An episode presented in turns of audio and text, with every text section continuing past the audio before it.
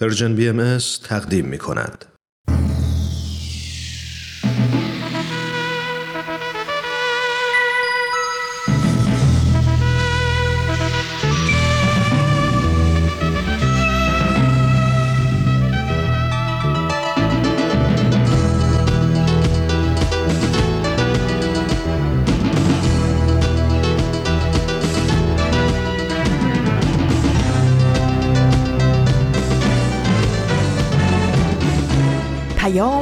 دوست. برنامه ای برای تفاهم و پیوند دلها.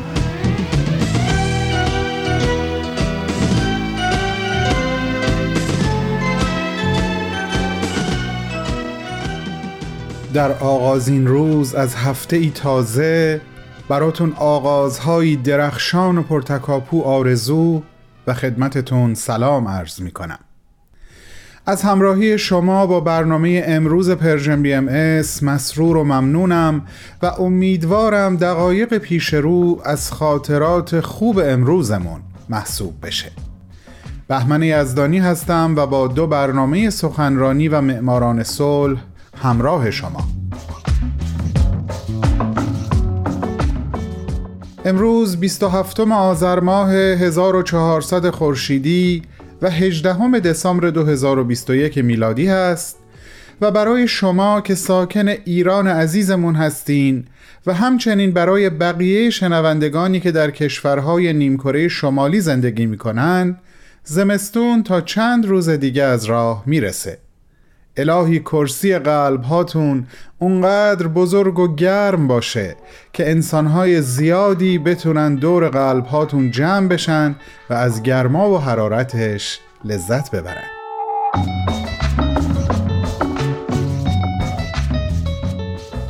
حتما خاطرتون هست شنبه هفته قبل در مرور خاطرات دکتر افروخته که حضرت عبدالبها ایشون رو جناب خان صدا می زدن به اونجا رسیدیم.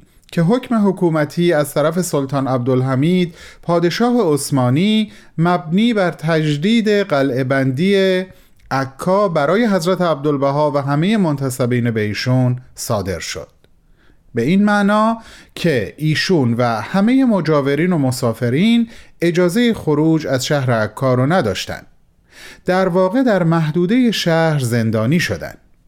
دستور داده شده بود که این گروه اجازه داد و ستد و تجارت هم ندارن همچنین ارسال و دریافت مکاتبات هم ممنوع شد.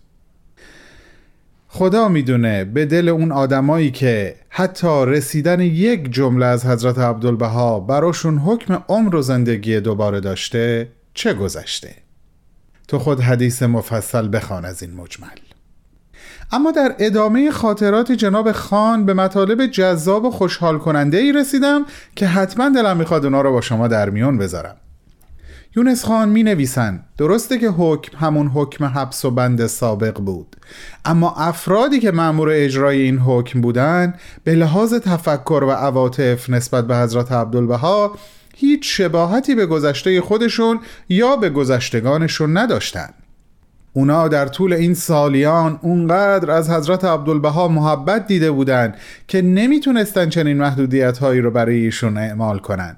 در واقع دلشون نمی اومد برای همین شرایط از اون چیزی که همه نگرانش بودن آسونتر شد و مأمورین گاهی گزارشی به اسلامبول میفرستادن که ما داریم سختگیری های لازم رو می‌کنیم ولی در عمل همه ارادتمند و مدیون حضرت عبدالبها بودند تا اونجا که وقتی دولت عثمانی با یونان وارد جنگ شد سرلشکر ارتش فلسطین نزد حضرت عبدالبها اومد و از ایشون تقاضا کرد در حقش دعا کنند تا او به سلامت برگرده. حضرت عبدالبها بر روی کاغذ جملاتی نوشتن. اون کاغذ رو به سرلشکر دادن و به او گفتن اینو به بازود ببند و هرگز باز نکن. او هم اطاعت کرد و وقتی بعد از اتمام جنگ فاتح و سالم به فلسطین برگشت پیش حضرت عبدالبها رفت. ایشون از او پرسیدن اون بازوبند رو که باز نکردی؟ جواب داد خیر همونطور که فرمودین این کارو نکردم. و حضرت عبدالبها جواب دادن دیگه موعد چیزی که ازت خواستم منقضی شده. حالا می‌تونی بازش کنی. سرلشکر بازوبند رو باز کرد کاغذ رو خوند و در کمال شگفتی دریافت که ماجرای سفر او و اتفاقهای جنگ رو به طور خلاصه از همون ابتدای کار براش نوشته بودن و او تمام مدت سرنوشت خودش در اون بره از زندگی رو بر بازوش حمل می کرده مطمئن هستم شما هم از شنیدن این بخش از خاطرات یونس خان عزیز لذت بردید. آتش عشق و جنون شول زند گاه گاه. گاه کنم وای وای گاه کشم آه. گاه کنم وای وای گاه کشم آه. ناله کنان سال سال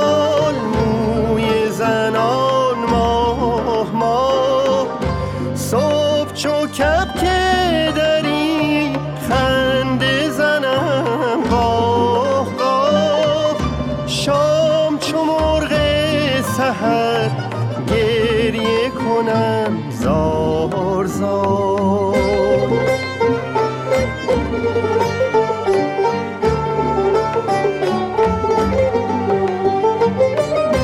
از غم یاری عزیز زهجر شخصی شریف چهره او بس منیر پیکر او بس لطیف منطق او بس فسیح کلام او بس ظریف رتبه او بس منی درگه او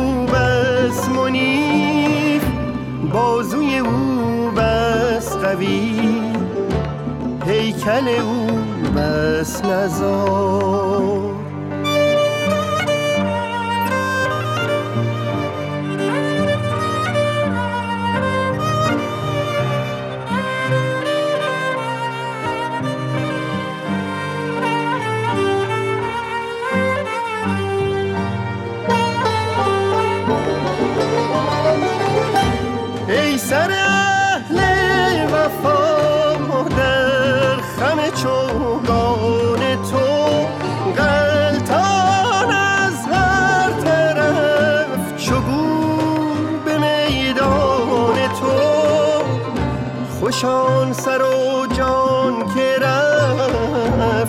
خوشان سر و جان که رفت بر سر پیمان تو. هر سر و جان که شود هر سر و جان که شود قابل قربان تو. گر بنمایی قبول زهی زهی افتخار.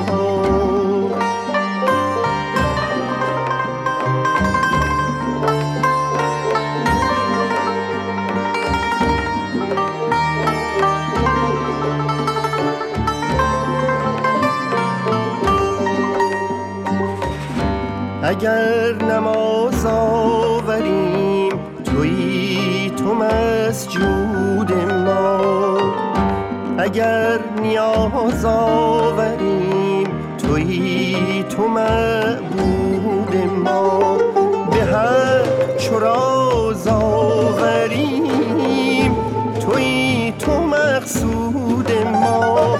رو به که باز آوریم تو معبود ما. شهود ما را بس است به غیب دیگر چه شهود ما را بس است به غیب دیگر چه دوستان و علاقمندان به برنامه سخنرانی. در خدمت شما هستیم با بخش اول از گزیده های یک سخنرانی. خانم دکتر فرزانه میلانی در سی و یکمین کنفرانس دوستداران فرهنگ ایرانی در سال 2021 سخنرانی داشتند تحت عنوان اهمیت آستانه در ادبیات زنان. شما رو به شنیدن بخش از صحبت ایشون دعوت می‌کنیم.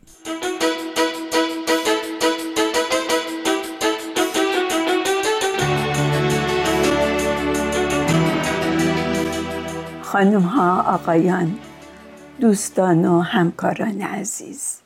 برای من باعث کمال افتخار و امتنان است که بار دیگر از راه دور در خدمت شما هستم. می‌خواهم عرایز امروزم را با سوالی آغاز کنم. به راستی چرا بسیاری از خانواده های ایرانی مسلمان بر سر مسافری که از آستانه عبور می کنند قرآن نگاه می دارند. چرا برخی یهودیان مزوزا را که توماری از آیات تورات بر آن نوشته شده بر چارچوب در در آستانه نصب می کنند چرا سالکان صوفی پس از عبور از هفت وادی پرخطر به آستانه می رسند تا مثل قطری که به دریا می پیوندد از دویی برهند به قول عطار نیشابوری در شاهکار مسلمش. منطق و تیر گفت ما را هفت وادی در ره است. چون گذشتی هفت وادی در گه است. آستانه تنها در معماری اهمیتی ویژه ندارد بلکه به عنوان ساختار و سازهی نمادین در آداب مذهبی و مناسبات فرهنگی اجتماعی و سیاسی هم نقش مهمی ایفا می کند آستانه فضای سوم است. فضای گذار و گذر. محل مکس و حرکت. نقطه ای که داخل و خارج و اندرون و بیرون را به هم پیوند می‌زند. به گمان من در این فضای بینابینی و تلاقیگاه ازداد است که شگفتی آفریده می شود و بدعت پا به منصه ظهور می‌گذارد.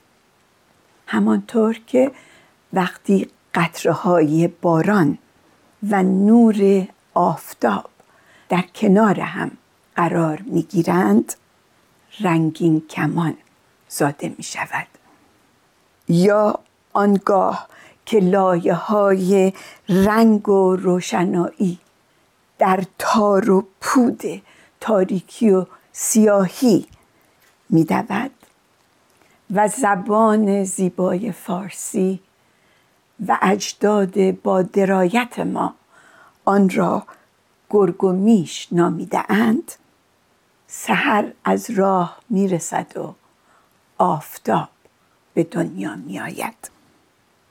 ولی عرایز امروز من تنها معطوف به اهمیت آستانه در ادبیات فارسی به طور اعم و ادبیات زنان به طور اخص است. در حقیقت آفرینش هنری لحظه جادویی است. در آستانه بود و نبود. در آستانه اینجا و آنجا. در پیوند من و دیگری. لحظه ای که به گفته حکیم توس از ناچیز چیز ساخته می شود و فنا به بقا می پیوندد. در آستانه آفرینش هنری مخلوق خالق می شود و راوی حکایت ماندگار.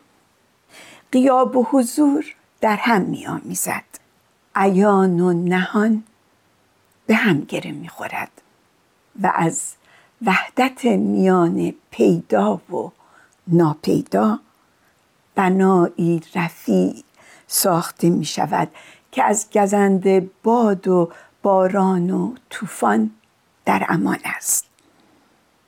فردوسی که جاودانگی را در زمان حیاتش از آن خود می‌دانست. چه زیبا می‌گوید که از این پس نمیرم که من زنده ام که تخم سخن من پراکنده ام.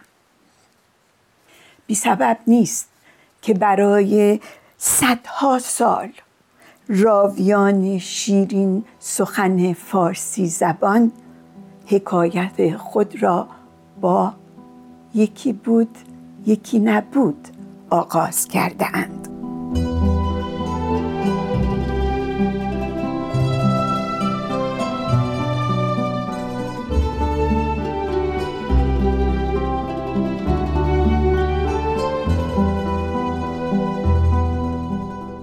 عزیزان شما شنونده سخنرانی خانم دکتر فرزانه میلانی هستین که تحت عنوان اهمیت آستانه در ادبیات زنان در سی و یکمین کنفرانس دوستداران فرهنگ ایرانی در سال 2021 ایراد کردند. پس از چند لحظه کوتاه صحبت‌های ایشون رو پی می‌گیریم.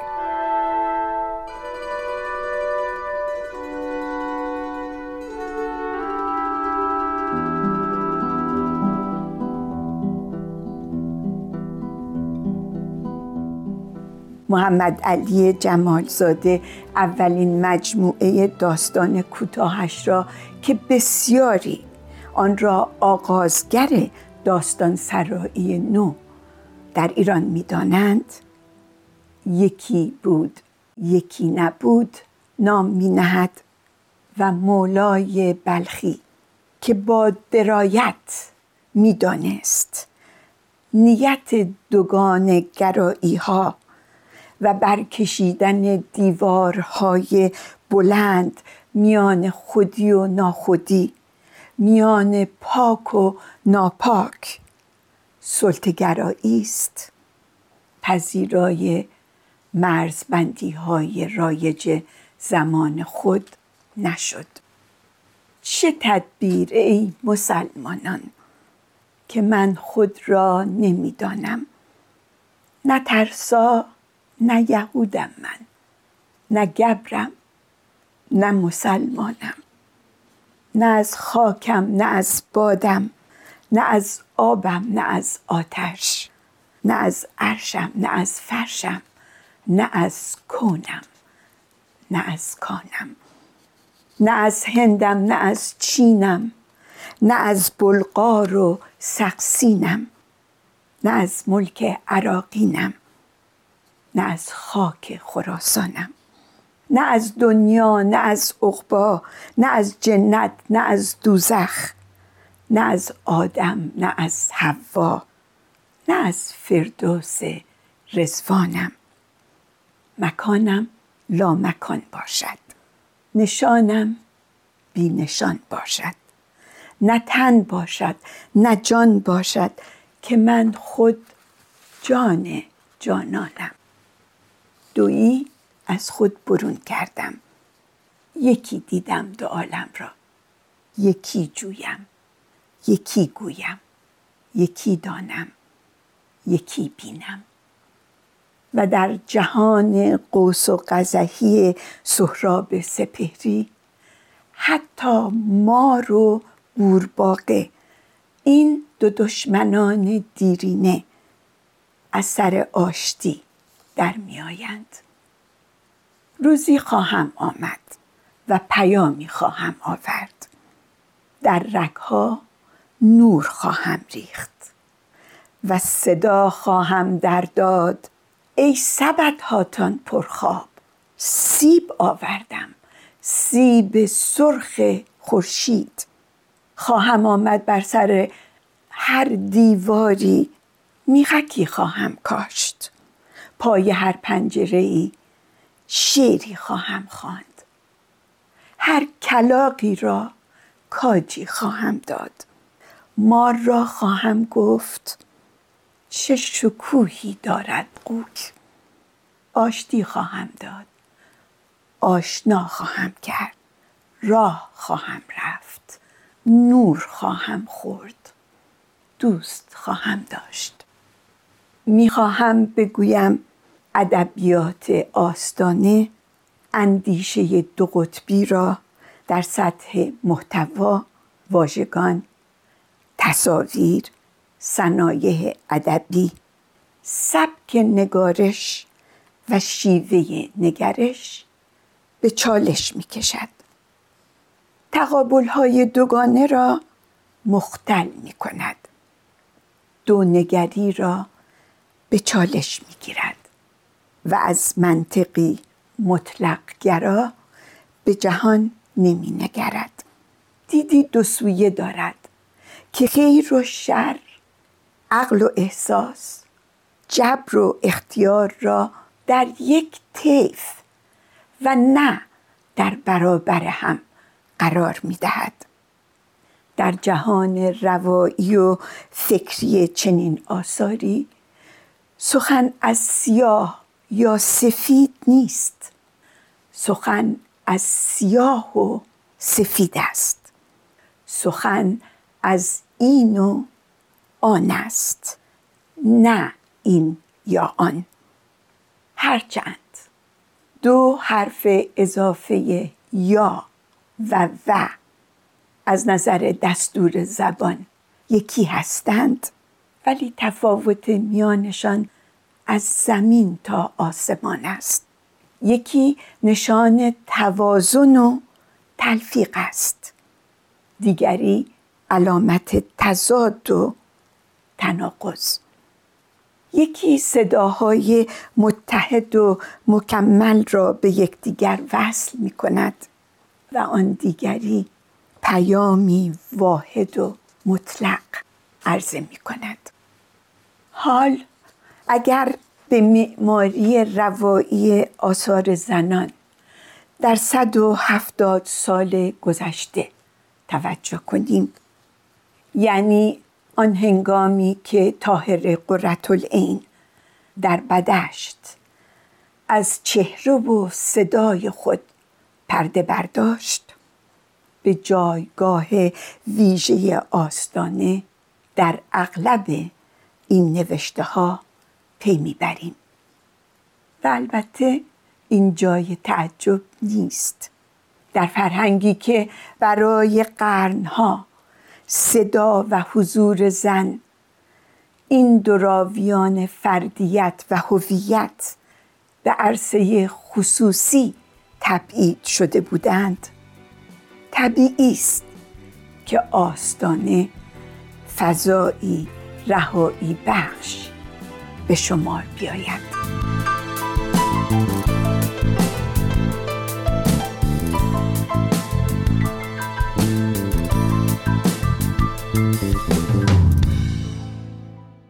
دوستان گرامی بخش اول از سخنرانی خانم دکتر فرزانه میلانی تحت عنوان اهمیت آستانه در ادبیات زنان رو شنیدیم.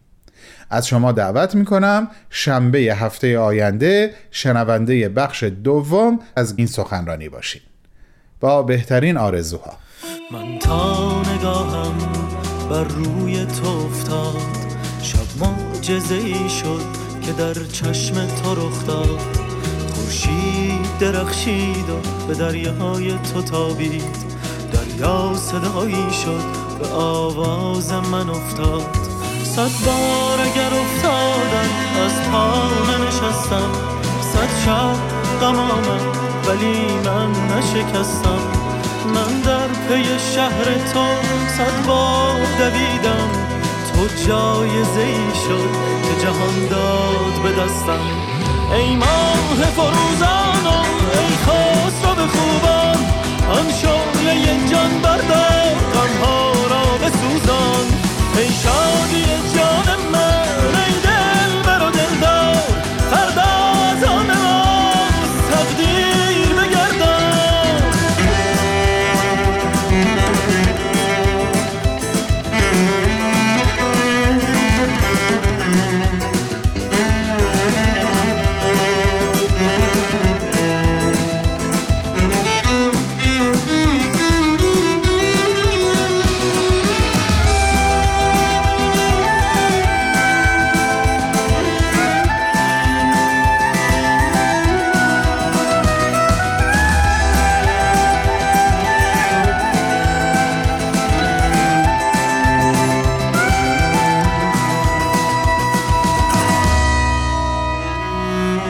چشمه جوشانم ای باغ بهارم. جز بستن دل با تو که من چاره ندارم. هم راز من و هم سفرم باش که با تو. همراه تو بر سایه شب دل نسپارم. صد بار تو را دیدم صد بار شنیدم. شیرین تر از این درد به عمرم نچشیدم. من با تو قراریست که از آغاز نهادیم. تو عهد شکستی ولی من نبریدم.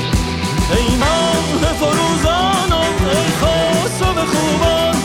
آن شعله جان بردار غمها را به سوزان ای شادی جان من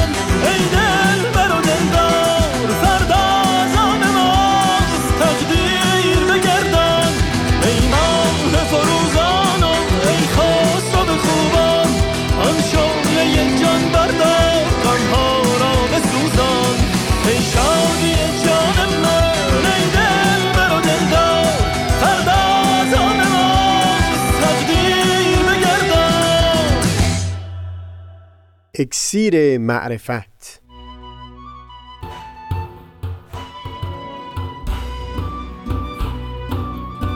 مروری بر مزامین کتاب ایقان.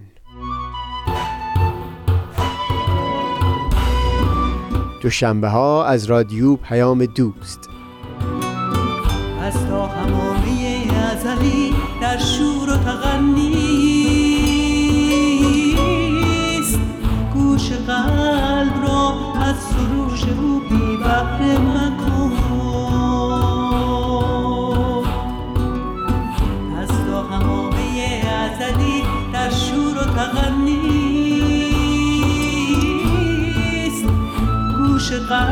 را از سروش او بی بهره مکن. گوش قلب را از سروش او بی مکن.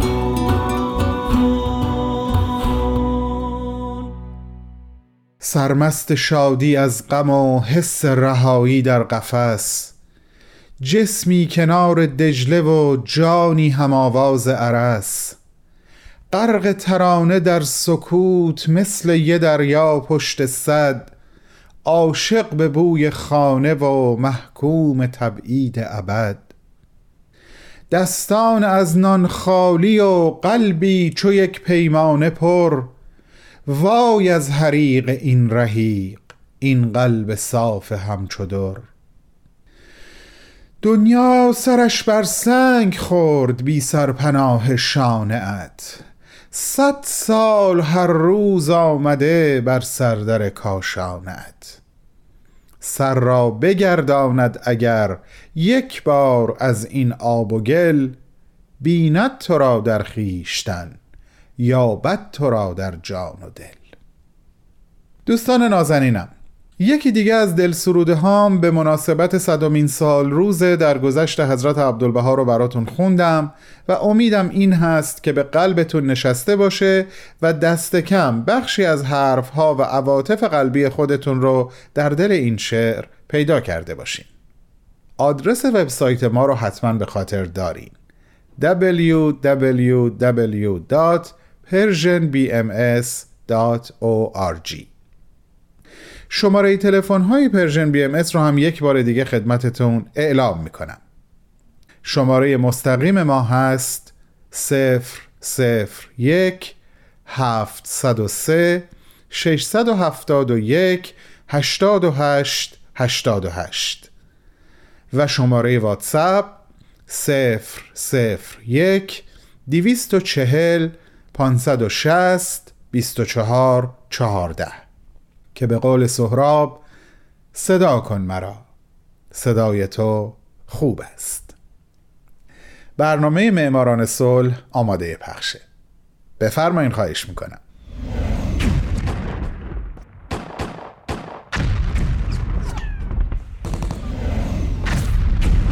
معماران صلح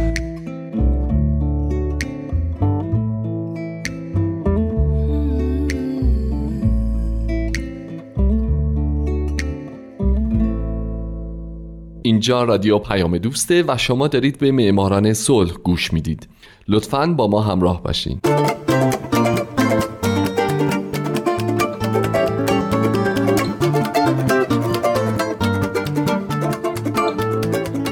سلام به شما. به معماران صلح خوش اومدین. من در این برنامه به زنان و مردان و شرکت ها و مؤسساتی می‌پردازم که به خاطر فعالیت هاشون به نوبل صلح دست پیدا کردن. کسانی که یا تمام زندگیشون رو وقف صلح کردند یا در برهی از زمان کاری کردند که دنیا برای ما جای امتری بشه. من هومن عبدی از شما می‌خوام که به معماران صلح شماره 42 گوش بدید.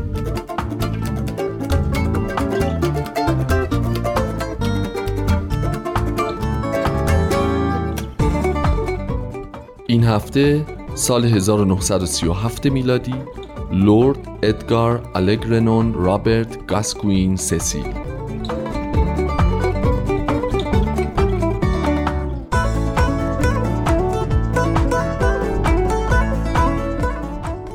لورد ادگار الگرنون رابرت گاسکوین سسیل در 14 سپتامبر 1864 در لندن به دنیا اومد و در 94 سالگی در 24 نوامبر 1958 در تونبریج ولز انگلستان درگذشت. او بنیانگذار و مدیر چندین و چند سازمان و گروه صلح بوده، نویسنده بوده، نماینده مجلس عوام بوده، سه بار به عنوان نخست وزیری انگلستان رسیده و به خاطر کارها و فعالیتهاش در زمینه صلح بین المللی بهش تو سال 1937 جایزه نوبل صلح رو اهدا کردن. دوستای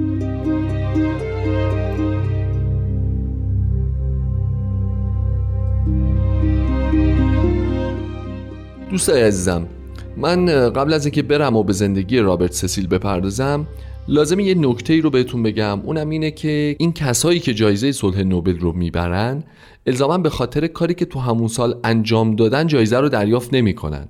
مثلا اگه یادتون باشه چند هفته پیش گفتم بهتون سر نورمن انجل به خاطر کتابی که تو سال 1910 نوشته بود در سال 1933 برنده جایزه نوبل صلح میشه.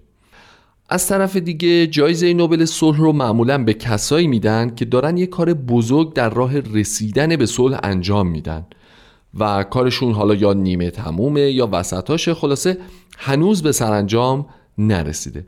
به خاطر همین این جایزه رو میدن به اون شخص. به اون فرد که یه جورایی هم از او و هم از کاری که می‌خواد و داره انجام میده در واقع حمایت کنن. این مطلبی بود که البته تو برنامه های اول یه بار دیگه هم گفته بودم ولی فکر کردم که لازمه که بازم تکرارش بکنم. خب بریم سراغ آقای سسیل.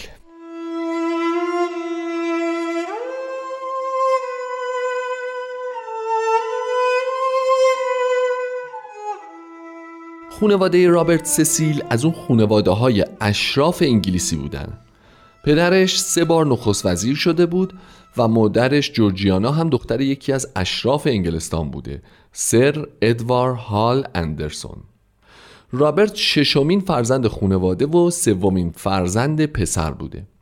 تا سیزده سالگی او در خونه تحت تعلیم فوقالعاده خوبی قرار داشته به طوری که از بچه های دوروبرش خیلی خیلی بیشتر میفهمیده و بیشتر می‌دونسته. رابرت بعدها میره آکسفورد و دوره لیسانسش رو در اونجا طی می‌کنه و به عنوان یک مناظره چیره دست مشهور میشه. بعد از چند ترم که در رشته وکالت به تحصیل مشغول میشه در سال 1887 در 23 سالگی به عضویت کانون وکلا در میاد و پروانه وکالت دریافت می‌کنه. در 25 سالگی به قول خودش هوشمندانه ترین کار زندگیشو انجام میده. ازدواج با لیدی النور لمپتون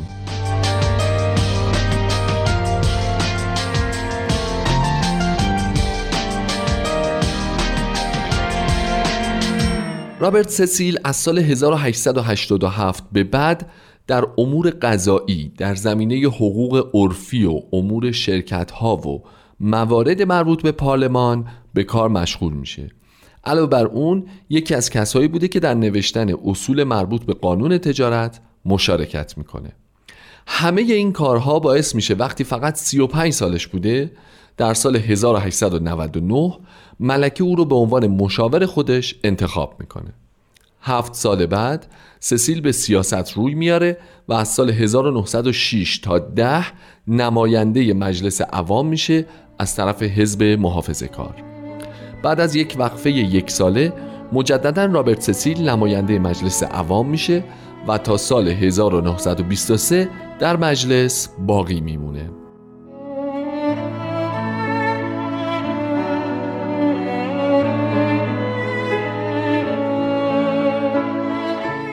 در زمان جنگ رابرت سسیل به صلیب سرخ ملحق میشه اما در سال 1915 یه دولت ائتلافی در انگلستان تشکیل میشه که اون میشه معاون وزیر امور خارجه این دولت.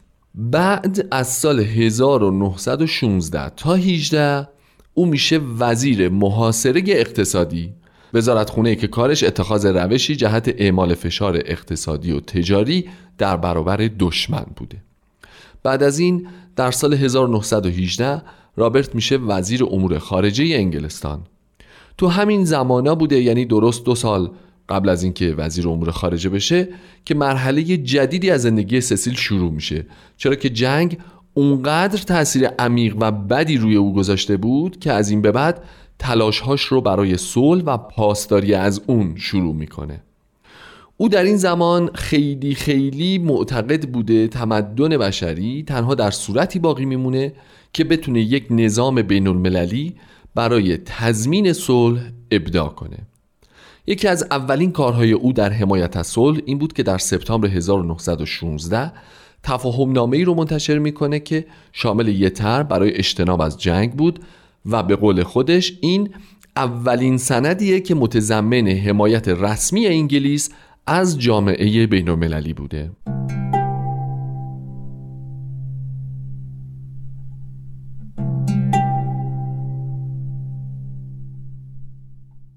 همونطور که همه شما می‌دونین از ابتدای شکلگیری جامعه ملل تا انحلال اون در سال 1946 یک دوره سی ساله طی شد. لورد ادگار الگرنون رابرت گاسکوین سسیل برنده جایزه نوبل صلح در سال 1937 زندگی خودش رو در تمام این سی سال وقف جامعه ملل کرد. او در کنفرانس های صلح زیادی از جمله کنفرانس صلح پاریس به عنوان نماینده بریتانیا شرکت کرد و پیشنهادهای خیلی زیادی داد برای بهبود روابط بین ملل جهان. از جمله اینکه از اونجایی که خودش به زبان اسپرانتو مسلط بود در سال 1921 به جامعه ملل پیشنهاد داد این زبان را به عنوان یک زبان رسمی جهانی انتخاب کنند تا روابط بین انسانها خیلی راحت تر بشه.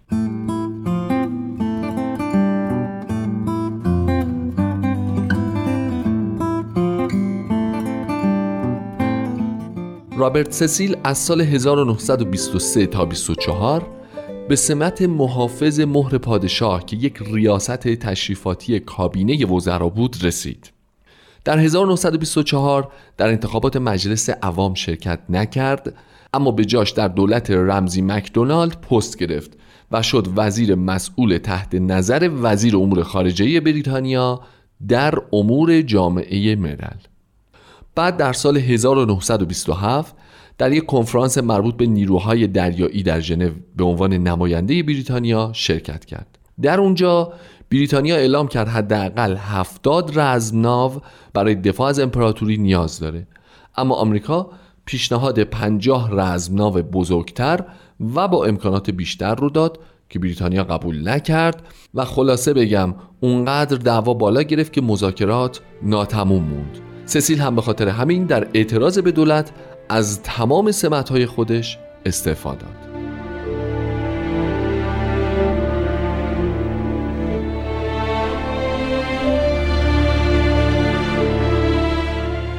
بعد از این در سال 1929 او که مخالف بود با زیاد شدن اتومبیل ها یک انجمن طرفداران پیاده روی تأسیس کرد که خیلی انجمن موفقی هم بود و تونست فواید پیاده روی رو به همه معرفی بکنه. همزمان چه به عنوان نماینده رسمی جامعه ملل و چه به عنوان یه فرد عادی تلاش می‌کرد نظر مردم رو به حمایت از جامعه ملل جلب کنه. از کارهایی که برای این جلب حمایت می‌کرد تأسیس کمپین ها و سازمان های صلح مختلف بود. از جمله کمپین صلح بین که سسیل و یه حقوقدان فرانسوی تأسیس کرده بودند و با حمایت این کمپین چند نشریه از جمله نشریه راه صلح که مجموعه ای از سخنرانی های آدمای مختلف بود رو منتشر می‌کرد.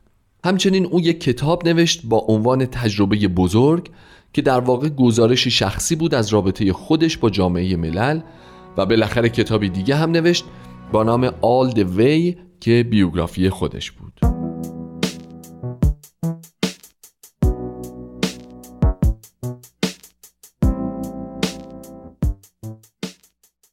به غیر از دریافت جایزه نوبل صلح لورد رابرت سسیل افتخارات دیگه هم به خاطر فعالیتاش کسب کرد. از جمله دریافت نشانهای افتخاری از دانشگاه های آکسفورد، منچستر، لیورپول، آبردین، آتن، کمبریج، پرینستون و کلمبیا دریافت جایزه صلح بنیاد وودرو ویلسون و نشان ویکونت که یه لقب اشرافی بالاتر از لرد بود در بریتانیا. و نکته آخرین که رابرت سسیل در بهار سال 1946 با شرکت در یکی از آخرین جلسات جامعه ملل در ژنو با این جمله سخنرانی خودش رو خاتمه داد که جامعه ملل مرد زنده باد سازمان ملل متحد.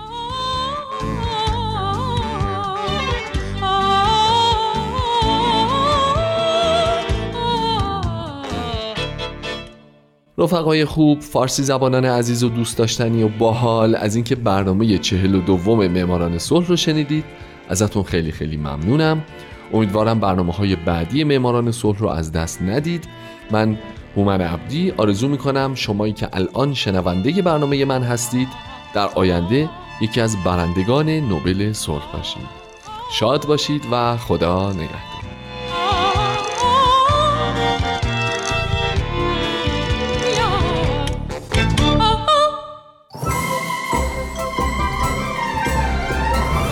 شما تو ماشین پادکست هفت گوش میدی؟ آها بیشتر به بخش گفتگو علاقه مندین دوست دارید اخبار رو با از این دنبال کنی؟ داری چی کار می‌کنی؟ داری اینا رو برای ما ایمیل می‌کنی؟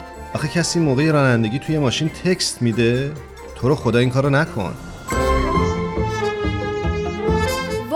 مراقب باش. پادکست هفت. هر جمعه رادیو پیام دوست. موقع گوش دادن به ما مراقب باش تصادف نکنی. دوستان ناب برنامه امروزمون رو به انتهاست. صفحات Persian BMS رو در فیسبوک، اینستاگرام، تلگرام، پادکست و SoundCloud دنبال کنین app Persian BMS رو حتما لطفا روی گوشی هاتون نصب کنین.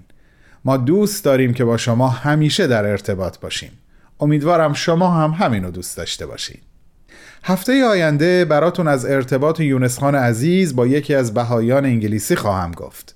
توماس برکویل که حضرت عبدالبها بسیار دوستش می داشتن و یونس خان این عشق متقابل رو برای توماس به انگلیسی و برای حضرت عبدالبها به فارسی ترجمه می کرده الهی حضرت عبدالبها زیباترین و با شکوه ترین سرنوشت ها رو به بازوهامون بسته باشه.